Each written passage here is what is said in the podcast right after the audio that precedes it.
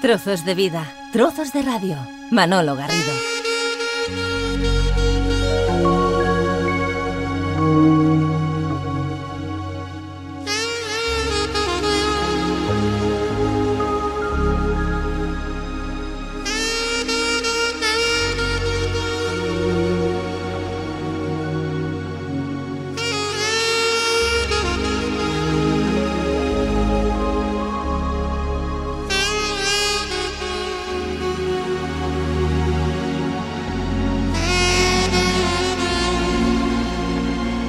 Música que estamos escuchando de fondo que nos sirve para arrancar la conversación con nuestro invitado, ¿por qué esa mención en, las páginas iniciales eh, del libro mm, donde se hace referencia a la película Blade Runner eh, en ese momento, uno de los momentos épicos del film? ¿Por qué esa referencia concreta? ¿Qué tiene que ver con el contenido o con el continente?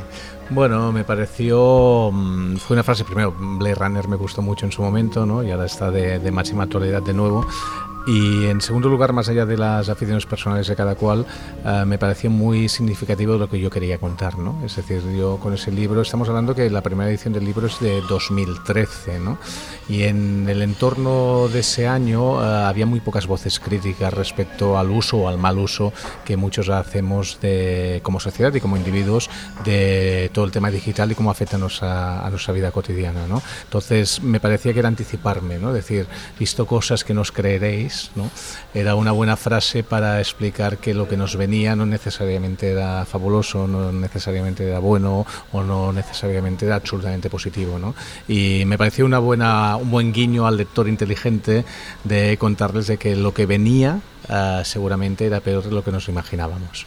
Bienvenido a Trozos de Vida, Trozos de Radio, Jordi Rubeñac. Muchas gracias por invitarme. El director de Comunicaciones y Relaciones Externas del Corte Inglés en, en Cataluña. ¿Esa función profesional también le ha dado una perspectiva amplia para, para contextualizar según qué elementos? Por aquí es la suma del, del observador, del profesional, del que tiene esa formación periodística, de la comunicación. ¿Eso le ha ayudado Evidentemente, la- el concepto es el que, el que comenta, eh, es una suma, ¿no? es una suma de vivencias personales, por supuesto, como, como yo diría el resto de personas que integramos esta sociedad, ¿no? avanzada, evolucionada, moderna del siglo XXI, y después, lógicamente, las experiencias profesionales que en mi caso te permiten esa tarea de observador eh, tener una atalaya relativamente privilegiada. ¿no? Eh, puedes observar bastante bien el comportamiento, no solo de consumo de los individuos, sino también el comportamiento de los hábitos más, más primarios ¿no? de, de la sociedad y puedes ver a menudo las tripas de esa misma sociedad y las vísceras que ves no siempre son, son agradables. Hablamos de Dieta Digital, el libro realizado y publicado por eh, Jordi Romañac. Levanta la vista de la pantalla y recupera el control de la vida como un elemento eh, destacado. Hacía referencia que el libro es del 2013. Si el libro apareció demasiado pronto. Seguro, seguro. Eh, yo tuve que luchar mucho, afortunadamente en múltiples entrevistas que tuve la ocasión de, de realizar o en contactos con medios de comunicación o incluso en el entorno más personal o profesional, ¿no? Luchar mucho para que no se me viera como una especie de dinosaurio, ¿no? Eh, que, De resistente. De resistente a un auténtico tsunami que como yo ponía en cuestión, ¿no? Y porque, insisto, en ese momento el entorno mm, había muy pocas voces críticas respecto a lo que podía venir en ese futuro más inmediato en el cual hoy ya estamos, ¿no? Y en ese sentido, pues mi lucha fue no convertirme en el adalito, en el último moicano, ¿no? Del mundo analógico, todo lo contrario. Es decir, quien me conoce sabe que mm, tengo, creo, una cierta capacidad de adaptación para cualquier novedad y si esa novedad es positiva, pues eh, evidentemente el mundo está basado en la evolución, ¿no? Y yo nunca he puesto en cuestión la evolución eh, de la sociedad moderna, nunca he puesto en cuestión las bondades que tiene el mundo digital, pero sí que he hecho preguntas o hice preguntas y estoy haciendo preguntas a menudo sobre cómo eso nos afecta a nuestra vida cotidiana. Es decir, es un punto más, diría, más sociológico, ¿no? El impacto que tiene la tecnología en la sociedad. ¿Se ha engordado el menú desde el 2013, en esos casi cinco años? Sí, Sí. eh, todo va muy rápido, todo va muy rápido y cuando mm, todo va muy rápido, todo va muy deprisa, seguramente lo que se pierde seguro es capacidad de análisis, ¿no? capacidad de reflexión. Tenga en cuenta que mm, elementos que ahora para gran parte de la sociedad son absolutamente comunes, como por ejemplo Instagram, en el 2013 estaba en su fase más primaria, no, no tenía el impacto que, que tiene hoy. Uh, habían redes sociales como Snapchat, que son muy seguidas por los adolescentes actualmente, que en ese momento apenas existían. Es decir, todo transcurre uh, de una manera muy rápida y el impacto que de cada nueva red social o el impacto de cada nuevo elemento tecnológico a veces nos cuesta muchísimo de digerir y de entender, porque tenemos pocas claves para interpretar cómo nos afecta no en el mundo presente, sino en el futuro. Eh, porque ¿cuándo podemos considerar que tenemos un problema para desconectar? Es decir, eh, mm, uno se pone frente al espejo, uno empieza a hacer un repaso, aunque luego en la parte final del libro hay una serie de indicaciones, eh, de orientaciones para de, desintoxicarse, mm. es decir, mm, uno se pone frente al espejo, hace un análisis de sus hábitos y costumbres. Bueno, yo, yo en eso, si me permite, eh, había un, no sé de qué marca de automóvil y tampoco haremos publicidad, pero había una marca de, automóvil que no hace mucho lanzó un anuncio de un, de un coche algo una especie de monovolumen y, y, acaba con una frase que ¿y, si el lujo fuera el espacio? ¿no? Eh, o sea, el espacio como lujo, ¿no? El no estar aislados, no estar, no estar apelotonados como a menudo estamos en, en, en mucha de nuestra vida cotidiana. ¿no?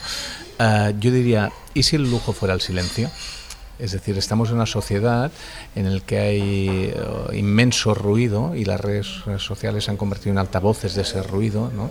Y me da la impresión que uh, es muy fácil cuando nos miramos ante el espejo, uh, debemos respondernos si somos capaces de tener algún momento, algún pedazo, algún trozo de, nuestro, de nuestra vida en el cual el móvil Uh, no ejerza de compañero esencial. Se convierte ¿no? casi en una obsesión esto de querer estar conectado permanentemente, ¿no? Sí. O sea, que la gente sepa lo que yo estoy haciendo y yo quiero saber lo que se está haciendo. Sí, yo, yo a menudo digo, uh, el presente no existe, ¿no? Uh, siempre, o, o, si existe es como una especie de presente continuo. Es decir, lo que es más habitual hoy en día es que estemos compartiendo una comida, que estemos compartiendo un café con un amigo, un familiar, la pareja, y que automáticamente miremos la pantalla para saber qué está pasando o qué pasará en las próximas horas, ¿no? O estamos ya citándonos con alguien más para las próximas horas y eso parece que tiene más interés que lo que realmente estamos viviendo, ¿no? Yo creo que esa es la obsesión y el principal peligro.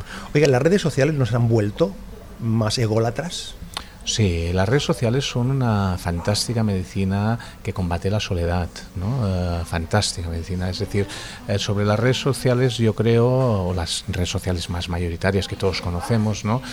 Proyectamos un modo de vida, pero siempre que se proyecta algo, no necesariamente quiere decir que responda a la realidad. Proyectamos cómo queremos que los otros nos vean, no realmente cómo somos. Porque al final tenemos centenares de amigos. Mm, bueno, eso ya por definición. Eh, a menudo yo tengo un hijo adolescente y a menudo le comento, eh, oye, que no te engañen en la vida serás muy afortunado, muy afortunado, si al final de tu vida pues decides tener cuatro o cinco muy buenos amigos. ¿no? Porque todo esto, Jordi, no acaba siendo una cierta confusión entre la vida digital y la vida real, donde no sabemos qué empieza una cosa y qué empieza otra, porque por ejemplo, hacía referencia a usted a estar en un café. Nosotros ahora pre precisamente estamos en una cafetería, en, una, en, el Paseo de Gracia, en el centro de, Barcelona, y es fácil ver a, personas mmm, que están conversando, pero al mismo tiempo están conversando y a su derecha o a su izquierda tienen el móvil la mesa y están eh, participando, con lo cual no sé si eso es una falta de consideración o, lo, hemos interiorizado tanto todos que nos parece normal, que no hay, o sea, no hay división entre lo digital y lo real, entre nuestra vida eh, común.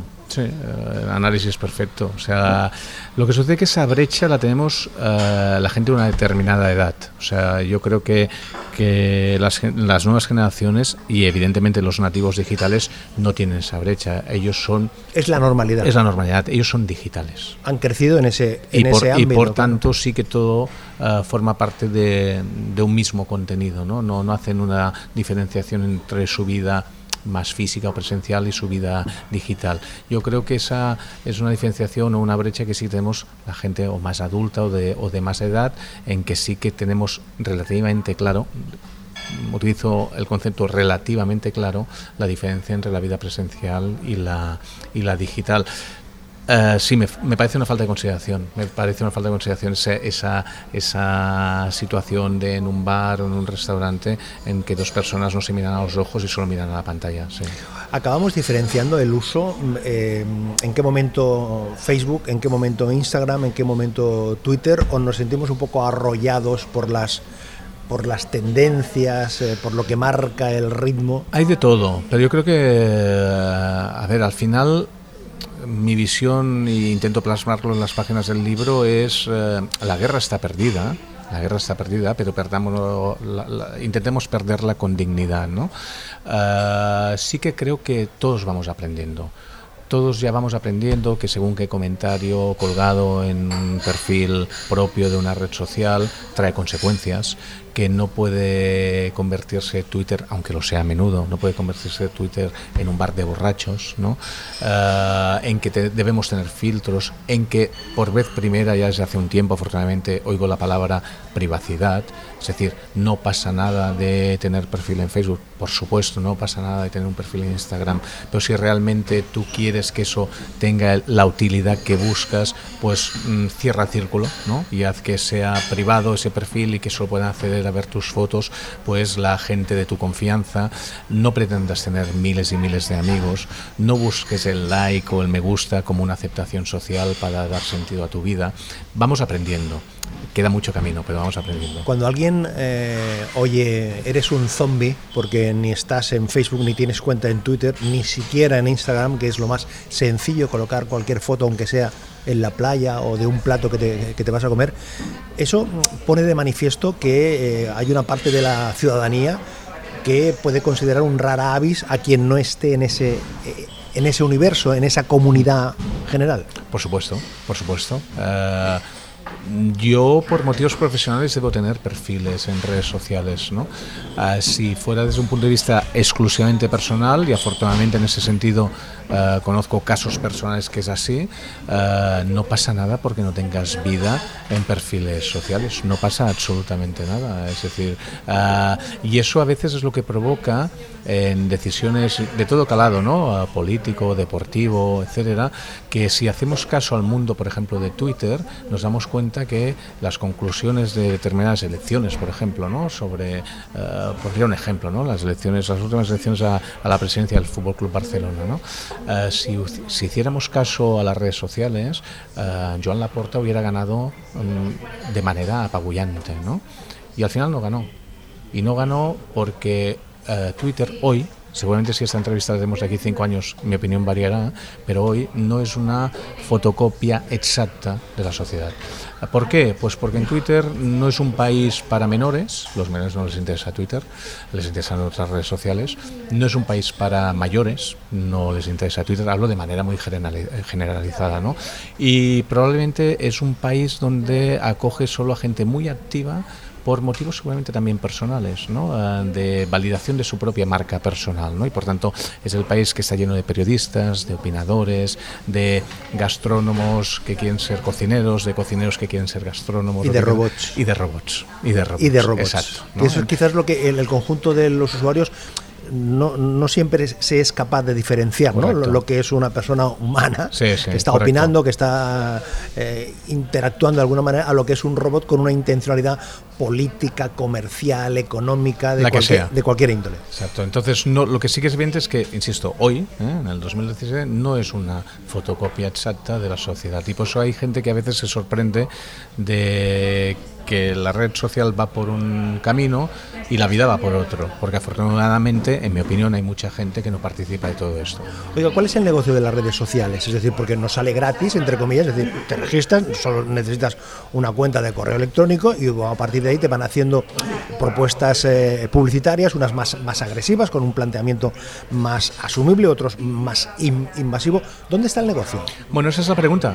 Yo creo que si cada uno de nosotros nos hacemos esa pregunta, seguramente nuestra visión de todo esto variará. Uh, no hay nada gratis. No, como decían los mayores, no hay duros a cuatro pelas. ¿no? Entonces se lo pregunto al revés, ¿qué nos cuesta estar en las redes es, sociales? Nuestra, privacidad, nuestra privacidad. Es decir, yo siempre hablo que nuestra privacidad es la materia prima del siglo XXI Y es una frase que, que no porque la redactase yo, eh, pienso que tiene todo el sentido del mundo y además año que pasa, año que confirma todavía más esa, esa esencia. Es decir, no hay nada gratis en la vida. Bueno, hay, hay cosas gratis muy buenas que precisamente no son digitales, ¿no? Andar bajo una mañana radiante, ¿no? Eh, con un sol magnífico en pleno otoño. Eso es gratis, eso es gratis. Pero en las redes no hay nada gratis.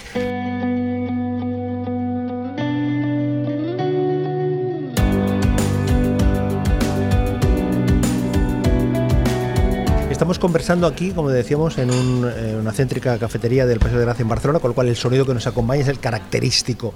Eh, el sonido que acompaña también ahora a muchas conversaciones es WhatsApp, ¿eh? que se ha convertido en los últimos, en los últimos meses o en el último año en la plataforma donde se generan grandes discusiones, donde se comparten grandes momentos.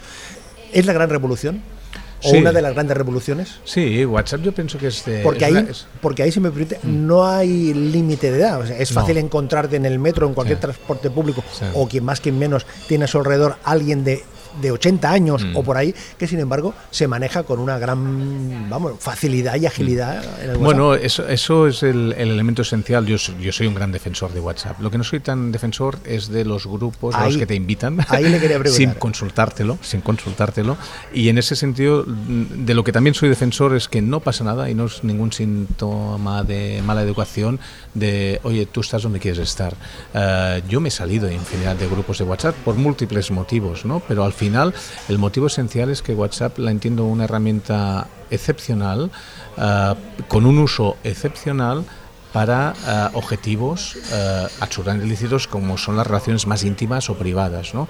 Claro que es maravilloso tener un grupo de WhatsApp con tus mejores amigos, o claro que es maravilloso tener un grupo de WhatsApp con familiares. Mm, perfecto. Lo que no encuentro tan maravilloso es que sin mi permiso me incorporen en un grupo de WhatsApp de los papás y las mamás de la escuela de mi hijo. ¿no? Eso no lo encuentro tan maravilloso porque seguramente lo que se, los contenidos que hay en ese grupo, pues igual no me interesan y nadie me ha pedido si me interesan no me interesan. Pero es una revolución fantástica que va un poco al hilo de lo que yo llamaba la dieta digital. ¿no? Al final, si lo comparo con la, la dieta gastronómica, ¿qué sucede? No? Es terrible. Lo, lo que más nos gusta comer, ¿no? chocolate, pues resulta que es lo que engorda, ¿no? El azúcar, el chocolate, la mantequilla, y resulta que es lo que más nos gusta. Ese es el éxito de las redes sociales, ese es el, es el éxito concretamente de WhatsApp. Es muy fácil de aplicar, es muy sencillo de manejar, es muy difícil negarte a utilizarlo. Pero yo soy un gran defensor de WhatsApp con un uso coherente, por supuesto. Pero no es un poco co- un contrasentido eh, que ahora eh, los usuarios de WhatsApp puedan eliminar los mensajes enviados. ¿No es un poco, es una contradicción? Bueno, supongo que nos hemos dado cuenta que eh, hay, hay como una especie, yo también hago referencia a menudo en el libro, de click activismo, ¿no? Sale gratis, un clic sale muy gratis, ¿no? Y, y ese calentón que todos tenemos en cualquier ámbito de la vida, sea la personal o la profesional, eh, bueno, eh, te da la impresión que la intimidad de delante de tu pantalla del móvil o delante de la pantalla del ordenador o de la tablet, eh, es muy fácil clicar y sumarte a causas diversas o hacer comentarios diversos sin el filtro de la reflexión, ¿no? Entonces, lo que están haciendo todas estas redes sociales es un poco poner esos filtros por ti, ¿no? Oye, si tú te has equivocado y has enviado ese mensaje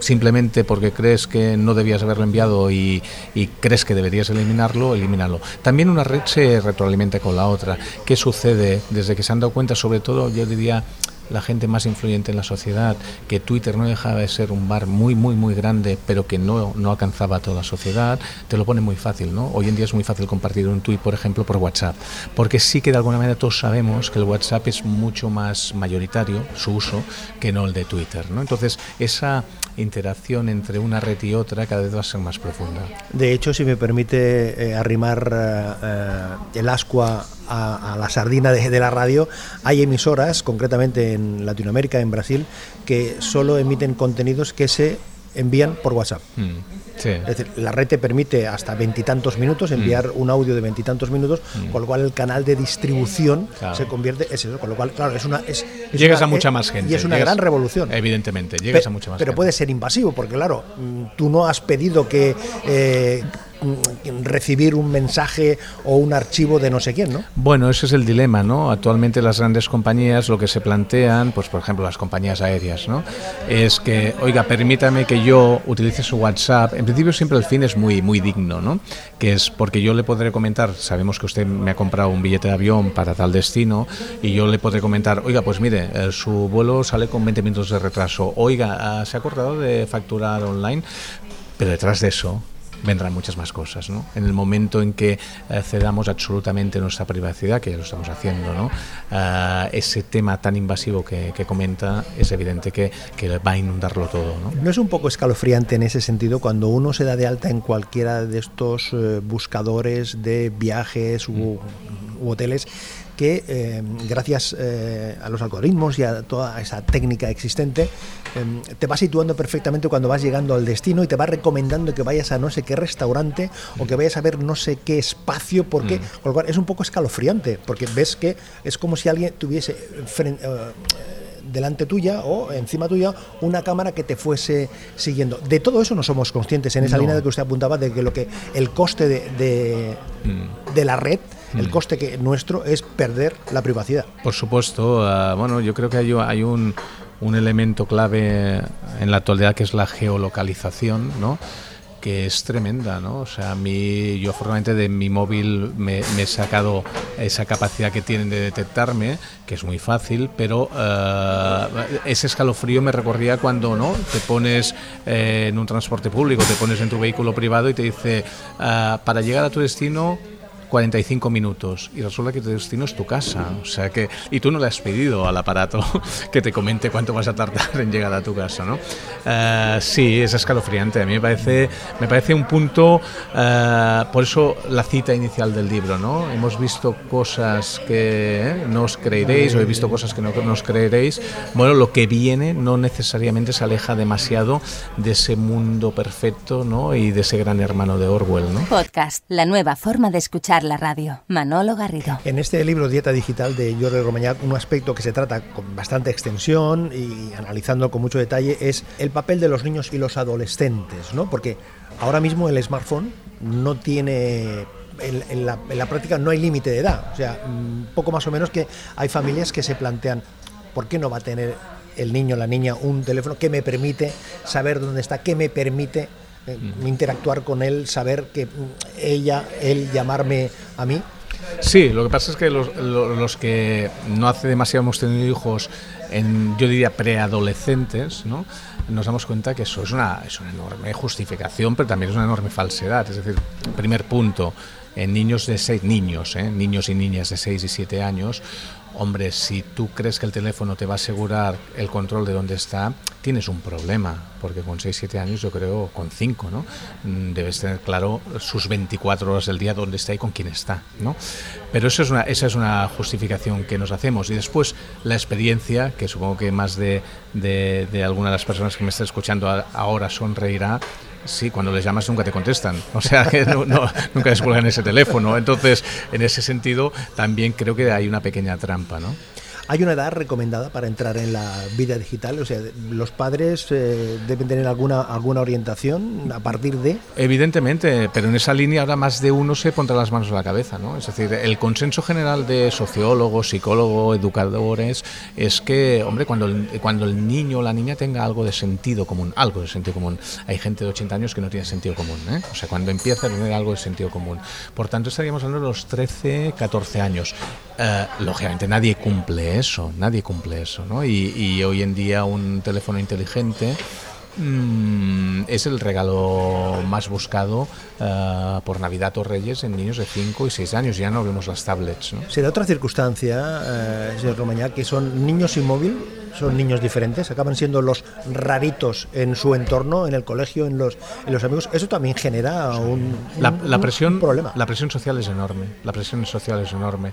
Yo diría que a, a partir del penúltimo o último año de primaria y evidentemente antes de hacer a la ESO, eh, es difícil que en una, en un aula de 25 o 30 alumnos eh, no haya, eh, no todos tengan un teléfono móvil. Yo el consejo que doy es el que apliqué en mi caso, es retrasar en lo posible, en lo posible ese acceso, pero hay un momento que es difícil, es decir, en la balanza está o me sumo a la corriente mayoritaria o hago a mi hijo diferente. Y hay que tener mucho tirón o mucho aguante ¿eh? para aguantar ese tirón de hacer a tu hijo diferente. ¿no? Niños, padres y tablets. Bueno, comodidad es la ecuación de la comodidad. O sea, en ese mismo ejemplo que usted ponía antes de una cafetería, un restaurante donde ves a, varias personas eh, mirando su, su pantalla, eh, yo no compro esa teoría. Es decir, cuando algún padre o madre treintañero me dice, no, pero es que mi hijo, vamos al restaurante y mi hijo, oye, y, le paso no sé qué en inglés, ¿no? Y, y, el juego, el videojuego de no sé cuántos. Al final, si tengo confianza, les digo, mm, oiga, uh, usted dígame que lo que quiere es comer con su pareja muy cómodamente. Y no quiere pasar por lo que hemos pasado los padres y madres históricamente, es que sabíamos que cuando íbamos a un restaurante con un niño pequeño, todo podía pasar. Y entre las cosas que podían pasar es que uno comiera un plato, el otro estuviera fuera, el niño lo tuvieras que entretener o tuvieras que ir con dibujitos o con cualquier elemento, con, si es un niño con clics, ¿eh? para que él jugara. En este caso, yo creo que es, un, es pura comodidad. Es decir, evidentemente, si el niño está atado a una pantalla, no molesta y tú puedes tener una vida más confortable. Siguiendo con los, eh, con los smartphones, eh, los adultos nos hemos convertido en reporteros. ¿eh? Andamos buscando esa, o algunos andan buscando esa notoriedad en los medios, la foto, el vídeo de cualquier momento, un momento tranquilo o un momento con alguna circunstancia de emergencia, etcétera, etcétera. También hay que hacer un llamamiento a la, normalidad, mejor dicho, hacer un llamamiento a la serenidad, a la tranquilidad, de no dejarnos arrastrar, porque todos tenemos en el recuerdo sucesos vividos eh, muy cercanamente, donde lo que ha primado por parte de, algún ciudadano es intentar captar ese momento en lugar de ver cómo se puede ayudar, cómo se puede orientar. Yo leí un mensaje, y como no es mío, por tanto lo, explico, eh, precisamente en Twitter, o sea, no todo es negativo en las redes sociales, en que un poco una persona, yo diría con mucho sentido común, decía eso, ¿no? Lamentablemente en los trágicos atentados del mes de agosto en Barcelona, ¿no? Decía, si tienes a alguien muriéndose a tu lado, le das la mano, si no eres médico, si no sabes qué hacer para atenderle, le das la mano, lo acompañas en esos últimos eh, segundos o minutos, pero lo que no puedes hacer es grabarle. ¿no? Y creo que desgraciadamente ese sentido común es minoritario. ¿eh? Estamos en, la, en el festival de la imagen y del yo estuve allí. Los medios eh, se han convertido, los medios de comunicación se han convertido eh, realmente en, auténticos cómplices o auténticos impulsores eh, de, esta actividad, porque en definitiva quizás los medios han convertido el medio en mensaje, es decir, un tuit es una noticia, o sea, ahora es fácil ver cualquier noticia que se ilustra no con un, en radio lo que se dice un corte de voz o en televisión con, con un fragmento, con una imagen de alguien que cuenta no sé qué, sino que simplemente es la imagen del tuit que ha escrito una personalidad del mundo económico, mm. político, social, etcétera, etcétera. Ahí también hay una, una responsabilidad por parte de los medios de poner en valor algo que objetivamente...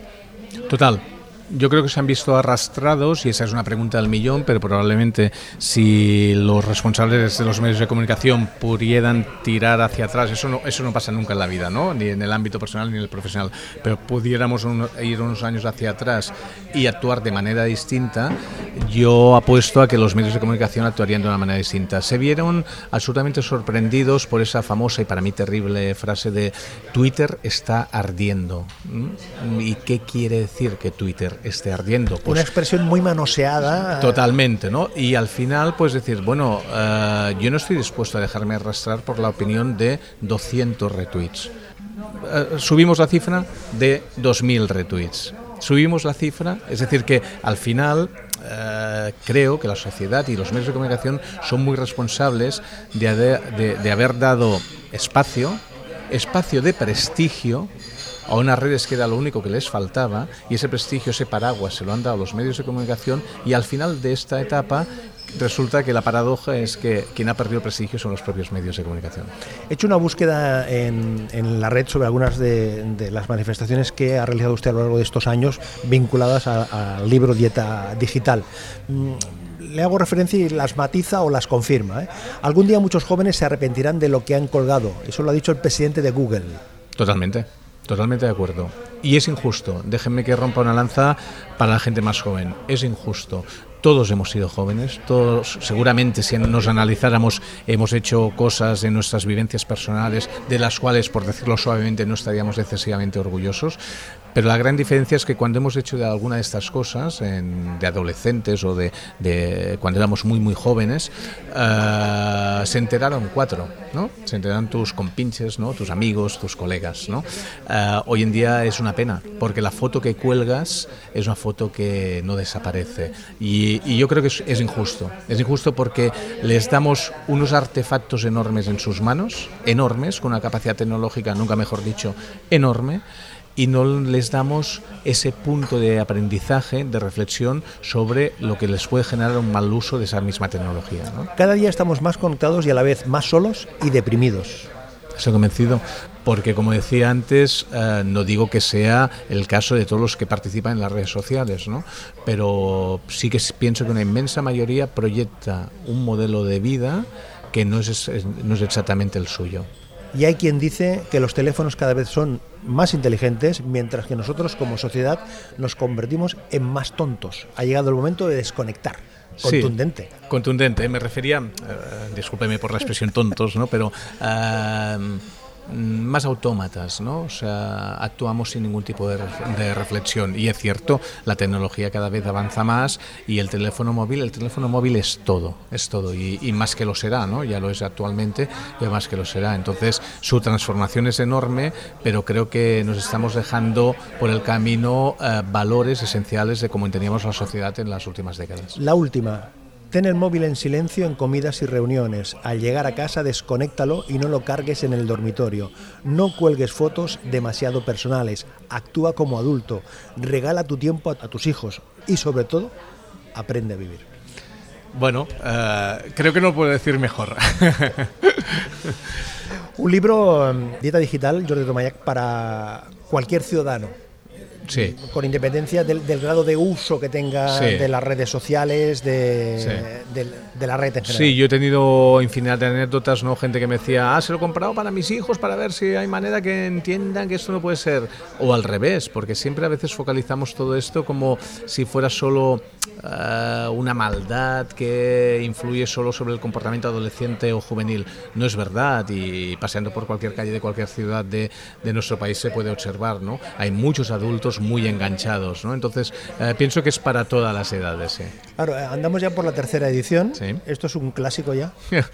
bueno, eh, no sé yo el que debo decirlo, pero, pero pienso que, que, sí, que está consolidado. Está consolidado y es de actualidad permanente, en la medida que mm, la sociedad avanza en esa dirección mm. y todavía no hemos corregido todo lo que teníamos que corregir. No nos hemos aplicado mm. esas indicaciones del doctor, entre comillas, Romañán. Evidentemente, pero bueno, pero insisto, no vamos por mal camino. ¿Eh? El, mal uso genera que cada vez más haya más filtros y también en ese sentido rompe una lanza sobre el debate social. Eh, al inicio de, este, de esta obra, insisto, en el 2013 eh, estaba absolutamente solo, una voz crítica dije, ah, ¿quieres decir que vamos bien con, por este camino? Yo creo que hoy es difícil no encontrar en un periódico, en, un, en una emisora de radio, en un reportaje de televisión, algún contenido relacionado a, oye, ¿qué estamos haciendo con todo esto? ¿no? Y en ese sentido creo que, que no vamos por mal camino. Hablando de lo digital a través de un medio que es digital, esta conversación que estamos manteniendo, que se puede escuchar, se puede compartir a través de medios exclusivamente digitales, las cosas que tiene la vida. Jordi Romaña, gracias por compartir estos minutos de enhorabuena. A usted, un placer, gracias. Yo he visto cosas que vosotros no creeríais atacar naves en llamas más allá de Orión. He visto rayos de brillar en la oscuridad cerca de la puerta de Tannhausen.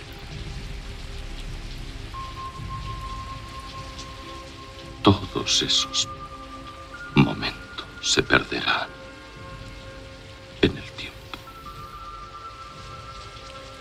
como lágrimas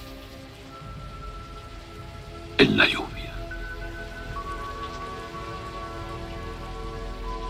Es hora de morir.